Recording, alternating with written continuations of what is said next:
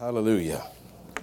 Turn with me, if you would, please, in your Bibles, if you have one. If you don't have one today, if you're visiting, we will have it on the screen for you, so don't worry. But John chapter 1, verse 4, I'm entitling this Jesus, Our Life and Light. I'm going to be short this evening, but just want to read you a few scriptures. If you could put the first one up for me, please. John chapter 1 and verse 4. And uh, I'm actually going to read uh, a couple extra verses, but that's the main one.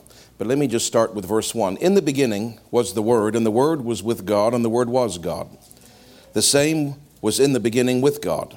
All things were made by him, and without him was not anything made that was made. In him was life, and the life was the light of men. And the light shineth in darkness, and the darkness comprehended it not. Praise God. There was a man sent from God whose name was John. The same came for a witness to bear witness of the light, that all men through him might believe. He was not that light, but he was sent to bear witness of that light. That was the true light, which lighteth every man and cometh into the world. Praise God. Jesus is that light. Now, there's a curious phrase here In him was life, and the life was the light of men. I've meditated on that quite a lot over the years because it's a very poetic sounding phrase, but what does it really mean? In him was life, and the life was the light of men. And of course, there's many things I'm sure you could say about this, but what, what, what, what, struck, what struck me about the scripture that I think is interesting is that that word life is the Greek word zoe, or the life of God. That when the life of God is talked about, it's connected to the power of God. God's life is God's life. It's His power. It's what heals us, it's what saves us. We can often call the life of God the grace of God. It's, it's, the, it's the help of God to humanity. And it seems that life was always present. In Him was life, and the life was the light. God's life is present in dark places. But if people don't know that the life, the power, is present to save, to heal, to deliver. If they don't know that, how can they respond to it? So when the knowledge of the life, when the knowledge of the power comes to somebody, it's really what happens is their mind and heart is illuminated, or revelation comes to them that the power of God is, is available. Now, what we call that illumination or that revelation is light. So, really, it's like the life, the power of God was always there, but until people know about it and the light comes to them, that life can't flow into them. But because the life was the light, they're, they're separate, but they're combined, they're together. They're two, but they're one. The life, in him was life, and the life was the light. So, when people get revelation, when they get illumination, when somebody tells them, remember, you can't hear without a preacher, the Bible says. When somebody tells them, God can help you, He can save you, He can heal you, He can deliver you, and that light comes on, instantaneously with the light comes life because the life was the light and the light is the life when they see, when they realize the power of God's available to me and they respond to it, immediately that power starts to flow into them. And what happens? That light is that life combined with it. When you see that, that candle in a minute, when we light it, you're going to see that light. Don't just look at it like mental, it's not just mental illumination. There's something spiritual behind and beneath and coming through that illumination called the very power of God. That's what separates us from the other religions. They have what they would consider light and illumination. Do you understand? But there's no life part of it. There's nothing that's alive in it. There's no power to change them on the inside, and there's no power to heal them. So when we see this illumination, when people realize the light. When the light comes and they realize that the power of God or the life is available, and that light comes to them because that light is life, immediately when they respond, the life of God comes through that light of revelation and it enters them. Now, what happens in the natural when you are dark and you, you have some kind of a light source? Immediately, darkness moves. Now, the word in the King James says that the darkness comprehended it not, but the Greek word is, it means the darkness could not seize upon it.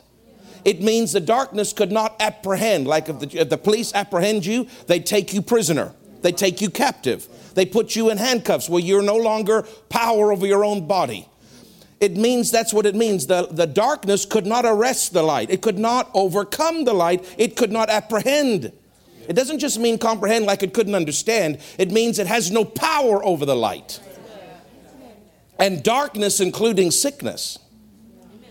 When the revelation that the power of God is for you, when that light dawns instantaneously and you respond to it, the life in the light, the power in the revelation starts to flow into you. And what happens? Darkness, it has no choice, it's not an option. Darkness has to recede, and darkness or sickness has to go. It has to go. All you have to hear is that God's power is available. And if you just say a simple, I respond, yes, yes, immediately life starts to come into you and sickness starts to leave you. To the measure that that happens determines at how much you're saying yes. Because the power of God is available for anybody and on any level. I love this verse because it shows me that light and life are connected. Life is the power, and light is that revelation. Now, have a look at Matthew 4 16. Would you put that up on the screen? The people, Jesus is preaching. Now, he's actually quoting the book of Isaiah, chapter 9. The people which sat in darkness saw great light. And to them which sat in the region and shadow of death, light is sprung up. So we know that humanity, all of us. Now listen, you might, are you, are you, try to understand where I'm coming from. You all have a measure of light if you're saved. But if you're sick, there's still a part of you that's in darkness. Do you understand? Because if you're truly in the full light of the revelation and the full power of God, there will be no darkness in you. There will be no sickness in you there will be no sin in you. You say, well, how's that possible? Everybody sins. No, no, not everybody sins. Kenneth Hagin, when he, on his, as he was growing older, he said, it's been years since I committed a sin. Is that possible? Absolutely. If you love God enough and you walk in the Spirit enough and you follow His Word enough and you just say no to every opportunity that comes your way, you can actually live sin free. Any sin is a little bit of darkness. Any separation from God, if you're not saved tonight, there's a lot of darkness because His light's not even in you yet. But even if you're saved, if there's sickness, some part of you has darkness in it. But those that sat in darkness saw a great light. See, they saw it. It, reve- it was revealed to them, it was illuminated to them. Light sprung up. Now, the last verse is John 8 12. Then Jesus spoke again unto them, saying, I am the light of the world. He that followeth me shall not walk in darkness, but shall have the light of life. Do you see that? He's saying, I am the revelation. If you'll follow me, if you'll look to me, if you'll respond to me, if you'll receive from me, you won't be in darkness, sickness, torment, anything anymore, but you'll have the light of life. You'll have the revelation of my power. When we get a revelation of God's power, his power starts to flow. Notice that Jesus said again, now John was quoting in John 1 4 about the light of the light and life, in him was life, the life was the light of men. But Jesus himself now was saying, if you'll follow me, I'm going to give you the light of life. It's not just about light. All the religions of the world claim illumination, claim light. Christianity does not only claim illumination. Far Eastern religions claim that we are, we are the light path. I'm telling you, if you study it, they all claim that they've got some truth, some light to offer you, but none of them have life. That's the difference between Christianity, between Jesus and Muhammad, Jesus and Buddha. Jesus and Taoism, Jesus and Satanism, Jesus and any other religion is he's the only one that contains the life and the power of God Almighty. None of them have life. That's why the lives of the people that receive their light do not have any change. That is why their body cannot truly be healed. They can mimic Dark forces can mimic healing, but in terms of a true change on the inside of a person and the outside, it takes more than just light of understanding. It takes the life and the power of God connected with that revelation. And Jesus is saying, I'm not just going to give you light and illumination, I'm going to give you the light of life. I'm going to give you a revelation. That's the light of my power. That's the life. If you follow me, no more darkness has to be a part of your life in any capacity, in any way, shape, or form, because if you follow me, I'm going to give you a revelation of my power. And when you just respond, instantly that power will come in and will start to make you well. And darkness, like with natural, like in the natural realm, darkness will start to flee. It's a simple revelation, doesn't take long to preach. Notice it says, that he that followeth me shall not walk in darkness. There's people, Jenny, that I've seen over the years that are not followers of God. They're not Christians. They're not born again. But God, in that moment, out of his mercy, will heal them. If they hear about his power and light comes into their heart and they, they, they respond, I didn't know that God wanted to heal me. And they say yes to him, that life and that light will come into them and push out the darkness of sickness. But if they continue on their lives, God can do it to show them and to point them to Him. But if they continue on their lives in their own way, rejecting God, rejecting the Word of God, rejecting His way of doing things, that life that came into them to push that sickness out, that revelation that they had will start to wane. That life will start to wane. Why? Because you've got to keep following Him. He said, He that follows me will not stay in darkness. You can have a moment of light and life and healing in your life and then go back to darkness because you don't want to keep following after him. So if you're here today and you don't know Jesus, Jesus will certainly heal you tonight. We haven't false advertised on the radio. He will heal anybody because he loves you. But if you want to continue in the revelation of his love, if you want to continue having the life of power flowing into you on a daily basis, and not just healing you, but keeping you whole and keeping you in health, and keeping you to be able to be strong and say no to sin and to darkness and to perversion. If you want the continuous flow, He'll give you a one time taste tonight. But if you want the f- continuous flow, you have to follow Him. Because He said, He that followeth me will not walk in darkness, but shall have the light of life. Hallelujah. God is so kind that, Greg, if you were an unsaved person and I was Jesus and, and you're looking, just look over there straight, and, you, and I said, and, and, and Jesus called to you and said, Look to me, I have life. And you looked, you just turned your head. Just that simple gaze, that simple acknowledgement will cause life and light to come in and God will heal him. But if he stays there, Jesus is walking. He said, Follow me because he's walking. He's walking. He's moving. Now, Jesus moves on. That person stays there, the longer they stay there, the more distance that's created, that life and that light starts to wane. But he'll do it just at the gaze, just at the look, he'll do it out of his mercy. But now that person has to get up and walk after him and follow him and give their lives to him. Then that light and life continues on a daily flow and it changes their lives forever. Hallelujah.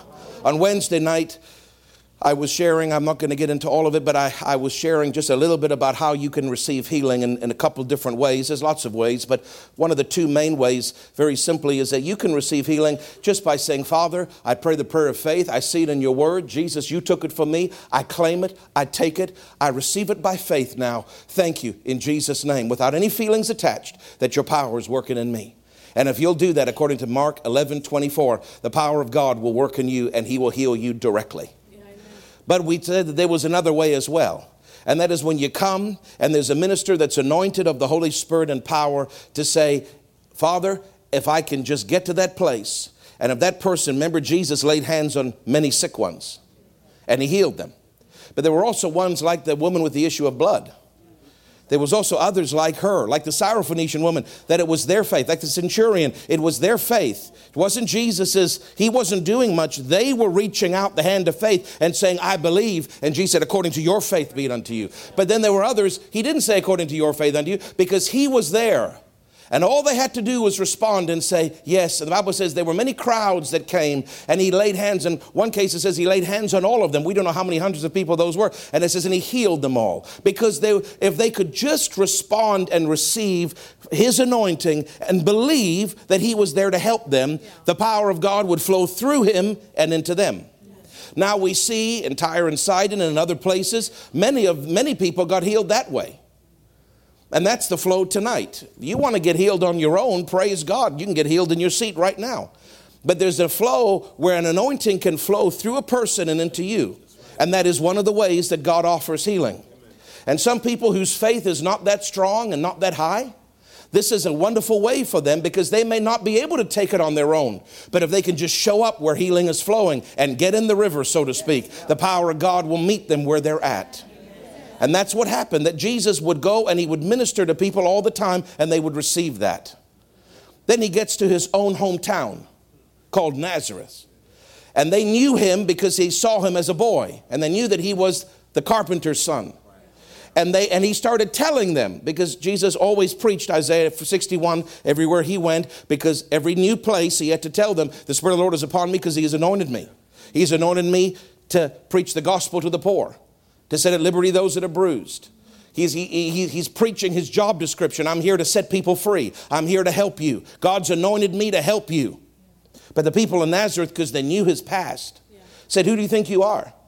And Jesus would have told them, if you studied carefully in Mark 6, Jesus would have told them about the miracles in other places because the people wondered and said, What are these stories that we hear from him about these miraculous dealings? Which means he had to tell them, Did you know what happened in Tyre and Sidon? Did you know what happened with the centurion? Did you know what happened with the woman with the issue of blood? He's telling them to build their faith. But they said, who do, who do you think you are with all these amazing stories? We know who you are. You can't do that. And they couldn't receive from his anointing. And the Bible says not that he wouldn't, he couldn't do any big miracles there. Why? Except he just laid hands on a few people that had minor ailments, the Greek says, headaches, a little bit of back problems, and he healed the minor issues because the big issues he couldn't have. He couldn't, not that he wouldn't. He couldn't. Why couldn't he? Because the people wouldn't release their faith. He wouldn't, they wouldn't release their faith to say, Jesus, I believe that you're anointed to help me. Why couldn't they release their faith? Because they knew him. They were friendly with him. They were familiar with his past. And that familiarity breeds an unbelief. So it's so much easier for people to come into a service where there's a guest minister like Richard Roberts or other people that have a special healing anointing because the people are not familiar with them. They don't really know them. They put them on some kind of a pedestal and they say, well, that's a special person, and I don't know anything about them, and I don't ever hardly see them. So when they come, I can believe that God's anointed them, and I can receive of that anointing, and I'll be healed. But when a pastor who you see regularly comes amongst you, it's just like Jesus in Nazareth, and there's a tendency to say, I see you all the time. What, what are you talking about? You're nothing special. And, and with that attitude, you can't receive. Unless the gifts of the Holy Spirit are an operation, which I don't choose, but He chooses then anything can happen whether you believe or not. But, uh, but in terms of you can't, you don't know if the gifts are going to operate. You can't guarantee that they're going to operate because we don't choose them, the Holy Spirit does. Amen. So the only way to guarantee that you can be healed if the gifts of the Spirit don't operate, if He chooses not to do that, which He does sometimes and He doesn't at other times. He does a lot with people that aren't Christians. He does a lot with people that are baby Christians because they don't know much. But for mature believers that have sat under the word, those gifts do not operate as frequently because he expects the people that have sat under the word to release their faith because faith comes by hearing and hearing by the word. So a lot of times, Jesus, when he's ministering like tonight, it, yes, the gifts may operate, but to guarantee that you get what you need, you simply need to release your faith. You need to say, Lord Jesus, I believe that there's an anointing on that man's life and that you've put a special power, an anointing of healing power in his hand. I know that sounds like a little bit of Hollywood. It almost sounds a bit alien like, but that's really what it is. And that if I can just come up to that altar when he calls, and I can just release my faith. I'm trusting you, Father, at the point of contact. We call it a point of contact. You can release your faith at any time, but some people, it helps them.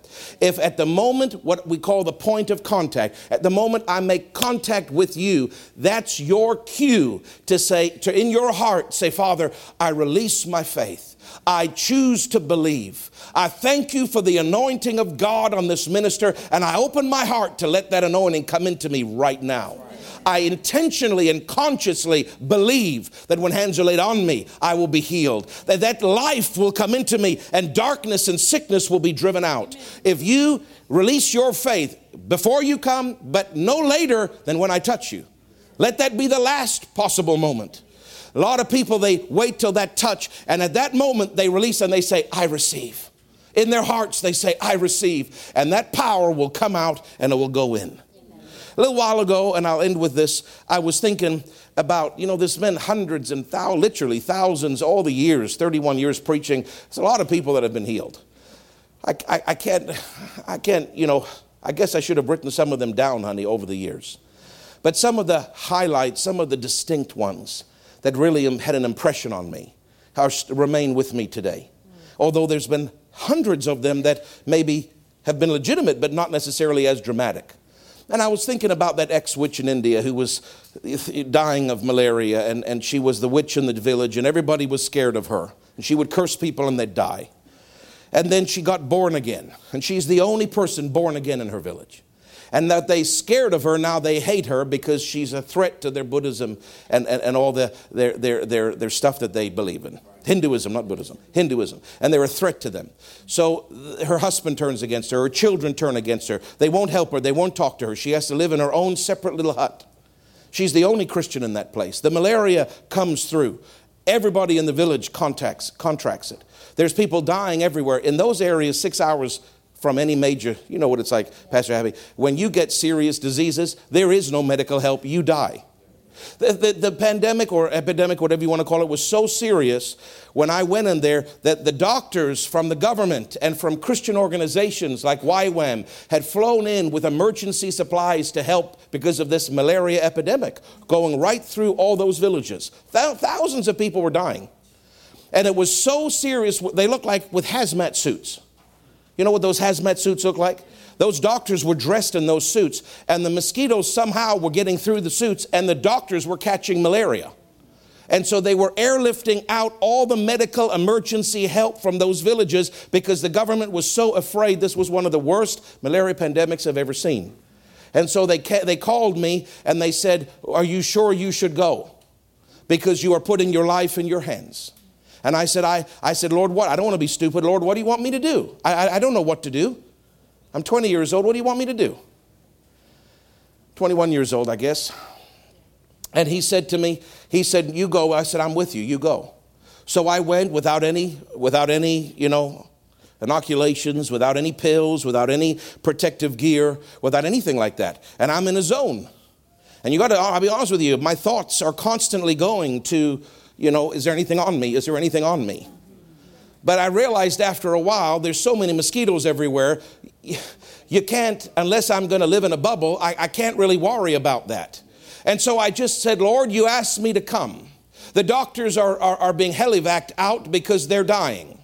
And here I am, a little Canadian with no medical experience, but I have life. I may not have all the education and I may not have all the fancy gadgets, but I've got something called life. And life comes out of me, and life comes through my pores. And I said, God, because I remember that John Lake held the bubonic plague in his hand and life came out of his hand and killed the germs under the microscope. And I said, Father, I'm no John Lake, but I, if you don't help me, I'll die. So you asked me to come, you have to help me. I said, let life come out of my pores so that when they bite me, that malaria disease will die upon contact with my skin. And I walked village to village to village in 130 degree temperatures all day, all day, ministering to people, ministering to people. And one lady came and she was crying and she was holding a little baby about six, seven months old. And she's crying. And the translator said, The baby has 108 fever. Do you even know that that's possible to have 108 fever? The baby will be dead in less than 30 minutes, they said. The baby was already unconscious. The woman is crying. She hands the baby, she holds the baby out to me, and she says to the translator, I heard you say that Jesus has power. Does he have enough power for this? And I start to cry because the compassion of God came on me. And I laid my hands upon that child and I cursed that, that virus. I cursed that heat.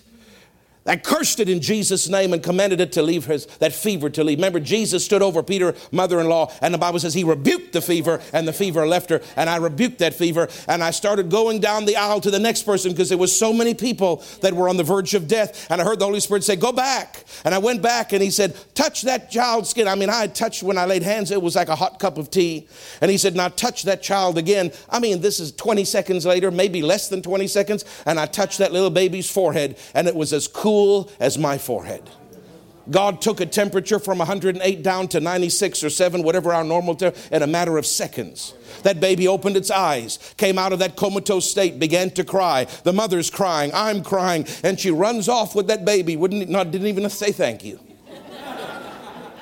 And I saw that over and over and over and over and over, hundreds of people, every village.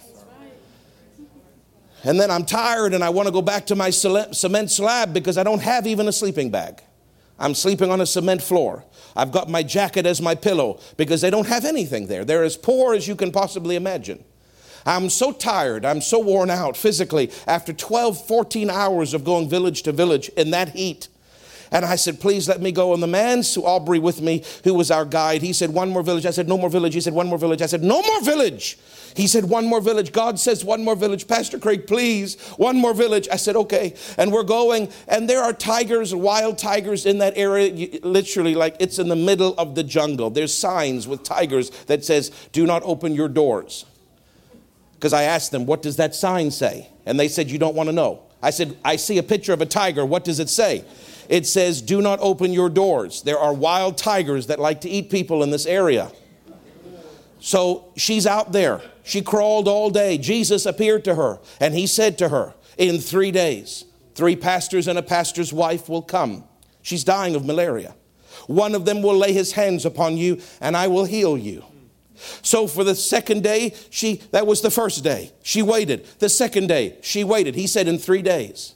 On the third day at dawn, she's so weak she can't walk. Nobody will help her. They all hate her in the village. She crawled on her belly through the dust with every bit of strength that she had, and it was about, I don't know, 300 meters to where that gate was, about that distance. And took her all day in the 130 degree sun. While I'm ministering, she's crawling. She gets, she crawls through the gate. They lock the gate behind her because they don't want to help her. She's on the other side of the gate looking down the path into the jungle.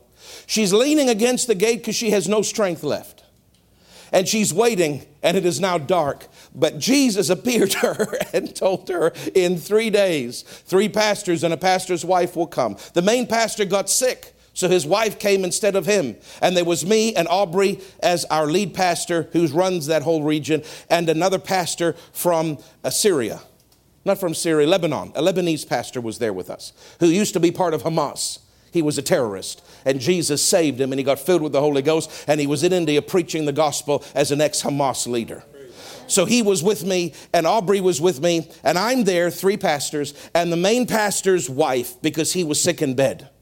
And we showed up and she looks and she counts one, two, three. And she says, blah, blah, blah, in, in their language. And so Aubrey says, he's crying, she's crying. And he looks at me and he says, this lady used to be the ex witch. She's the only convert in this, in this place. I didn't know she was dying of malaria, but Jesus appeared to her three days ago. And he said three would come with a wife. One would lay hands, and when they lay hands, that she would be healed. And she's been waiting, and she would be waiting all night. Those animals would have probably gotten her that night. And she's been waiting. And I started crying, realized how carnal I was that I told him I didn't want to go to any more villages. And so I said, Well, brother, who do you want? And he says, Well, you're the you're the, the main person here, Pastor Craig. I think you should be the one to pray. So I walked over to her and I said to her through the translator, through Aubrey, I said, My sister, I said, Jesus said that I would come and I would pray for you. I said, I am here and I have power in my hand to curse that malaria and it will die. I said, Can I have your permission to lay my hands upon you? And she looked at me. I remember, I'll never forget it. I remember like it was yesterday. She had her hands to her side. Her head was leaning back on that gate. She could barely speak. She was so weak. And she whispered. She couldn't even speak with a normal voice. She whispered like, like that. And he knelt down so that his ear could listen to what she was saying. And she said in her language, Tell him not his hand. I'm thinking, why not my hand? Don't waste your hand. Give me one finger. One finger will heal me. And when he said that to me, I felt like Jesus that said, Woman, great is thy faith. Be it unto thee according to thy faith. And I said to her, I'll never forget it, Jenny. I took my index on my right hand and I held it over her forehead. She's looking up. I said, Close your eyes, sweetheart. I said, The power of God is about to go in you and heal you. And I said, According to your faith, I say in the name of Jesus, I curse this malaria and I command it to leave your body. And I say, I say, be healed. And I just lightly tapped her on, and some kind of power. I don't know what it is, but it came through my arm, down my hand, and out of my finger. It shocked me and it shocked her, and she jumped like that. Power went into her into her forehead. Amen. She jumped like that, like instantly. And I looked at her, and I'm, and I'm looking at Aubrey, and I'm looking at, and within 30 seconds, she launched up. Remember, she can't even speak; she's so weak. She launched up, jumped up, started jumping and screaming and jumping and dancing and she's dancing around the truck and she's grabbing me and I'm dancing with her and we're crying and we're laughing and we're dancing and she says Jesus healed me.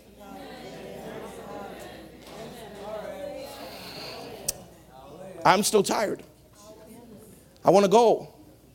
And Aubrey says you cannot insult her. I said I don't care if I insult her. I'm tired.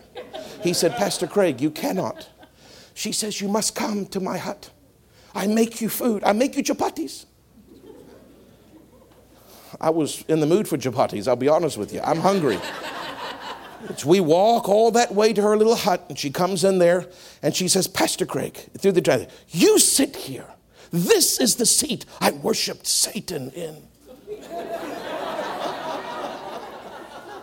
this is the honored seat because she's now dedicated it to Jesus and I sat down in Jesus' seat. Then she brought me cups and she said, This is the goblet I killed the sacrifices and poured their blood as I worshiped the devil. But this cup belongs to Jesus. You drink from this cup. And she would pour me this, I don't know what it was, but I didn't ask because it didn't taste very good, but that's what they drink. And she fired up that stove and she got the, and we just sat there for about half an hour just talking to her while she's cooking. And then she presents me the food and she gives me the utensils. She says, This is the knife that I cut the necks for the sacrifices to the devil. She did. She said, You use this knife. This is Jesus' knife. And I took that knife, all those things that she used for witchcraft, and I cut and I ate, and we ate into the night, and we laughed, and we sang to Jesus, and we praised him. And I left and I waved her, and I said, I don't know if I'll see you again, but I'll see you in heaven. I said, Jesus has healed you. I said, Don't be discouraged, my sister. You're the only one in this village, but when they see what Jesus has done, many more will be saved. And I've, I thought about that story, Jenny, a little while ago, a short time ago, in the, in the slowly, in the detail of it, like I shared it tonight. And the Lord said to me something. He said, Your anointing, he's talking about me, your anointing has not diminished. He said, In fact, your anointing is stronger today than it was on that day in the jungles of India. And, and he said, Have you noticed why there is not as many miracles? And instantaneous healings. I said, I'm wondering that same question myself, Lord. He said, Your anointing is not diminished. He said, The people's faith have diminished. That little lady, hardly knowing anything, released every ounce of faith and desperation that she had. And her faith connected to the power of God in my life, and it produced an instantaneous miracle of healing. It's not that the anointing is less today. It's that people's faith is less today because you have more confidence in the chiropractor than you do the anointing of healing power. You have more confidence in the, in the oncologist than you do in the anointing of healing power. If you were in a village where you didn't have an oncologist and it was a death sentence, you would believe more But you but the, the real test is can you believe more with your oncologist in our first world nation? Because the more that we believe, the more we say, not one hand, just one finger. The more our faith soars, that we believe that the life of God which it's become light to us, and now that life is going to go into us, and we believe it with all our hearts, the more darkness and sickness will be eradicated from our lives. It's not that my anointing is less, it's that the people's faith is less. So I challenge you tonight, whether you're part of my church or whether you're a visitor, I'm not special. The anointing of God is special, but He did put an anointing on me. I would find people would be healed, Taylor, when I would pray for them when I was a young teenager and I couldn't quite understand. And then a heat would start to come in my hand and I would do this to try to get it off because I didn't know what, what, why is my hand so hot? And for years I didn't understand it. I didn't tell anybody because I was afraid until Dr. Dufresne told to me one day in a service and he said, Stand up, son. And he said, You know that heat that comes in your right hand? I said, Yes, sir. He said, That same heat comes into my hand. And he said, That's the anointing of healing power. That's a tangible anointing that God has given you. And you've already seen it work, but it's going to increase. And that was years after the ex witch. He said, It's going to increase. That's right. Two years ago, Pastor Nancy called me out and took my right hand, and she said, That tangible anointing in your right hand, it's going to increase not just healings, but miracles. That was a long time since that ex witch. The anointing in my hand is increasing. If it's not working, it's not my fault. It's the people that won't believe because Jesus could not do mighty works because their unbelief. Mark chapter 6, verse 6. But where they believed, he did great works. Where they didn't believe, he couldn't do great works because the anointing only works when you believe. Gifts will work whether you believe or not, but I don't control when they happen. The man at the pool of Bethesda, that was a gift of healing. Jesus didn't preach, Jesus didn't teach, Jesus didn't encourage him. Jesus just walked up to him and said, Rise, take up thy bed and walk. He got up, healed, and Jesus walked off leaving five porches full of sick folk because the Holy Spirit sent him to one man on a mission with a gift of the Spirit. It didn't matter if that man believed or not because God targeted him. It didn't matter if Naaman the Syrian because there was a miracle that happened. If you just dip, remember he had a bad attitude, but he just obeyed and God healed him because it was a gift through the prophet Elisha. Remember the widow, the widow, Elijah had to go to the widow and raise her child up, but God, he didn't raise up every child. He went to one, that God led him to one. And, and, and it wouldn't have mattered if she believed or not, that gift operated. When the gifts are operating, you're in the clear. But the thing is, you don't know if the gifts are going to operate or not. Unsaved people, baby Christians, God will operate a lot for them because of mercy, because He knows they know nothing. But mature believers that have sat under the Word, those gifts do not operate as frequently. And Kenneth Hagin always told us that, didn't he, Reverend Greg? But that faith in the people, the faith in the people, faith in people will unlock that anointing of healing power. You don't need a gift of the Spirit. You don't need that. You just have to say, I believe. Let that healing virtue, Lord Jesus, come out of him and into me. We are not putting a person but when up on a pedestal. But when Jesus met, when Jesus appeared to Dad Hagin, September 2nd, 1950, he told him, You must tell people that I appear to you. You must tell them that I put the index of my finger of my right hand into the palms of your hands. You must tell them that fire came into your hands. You must tell them there's a tangible healing anointing. If you tell them, they'll believe. See, Dad Hagin didn't want to be lifting himself up, but he had to tell people, I'm anointed. Jesus was not proudful, he was perfect, but he told people, I'm anointed. I am not trying to lift myself up. I know I'm nothing. I'm trying to tell you, I'm anointed. If you can believe, you will be healed tonight. I don't care whether it's cancer, deformed hearts, lung conditions, loss of hair, whether it's a miracle of healing, whether it's a regular healing, whether you need a creative healing, it doesn't matter to God. If you can believe, if God can do that for that ex witch, He can do it for you. The only difference between you and her is not the country you live in or how much money you have or how much education you have, because she had less than all of you. It just simply, do you believe? If you believe, it will work for you. Life will come in because light has come to you tonight. Let the life of God come. Praise God.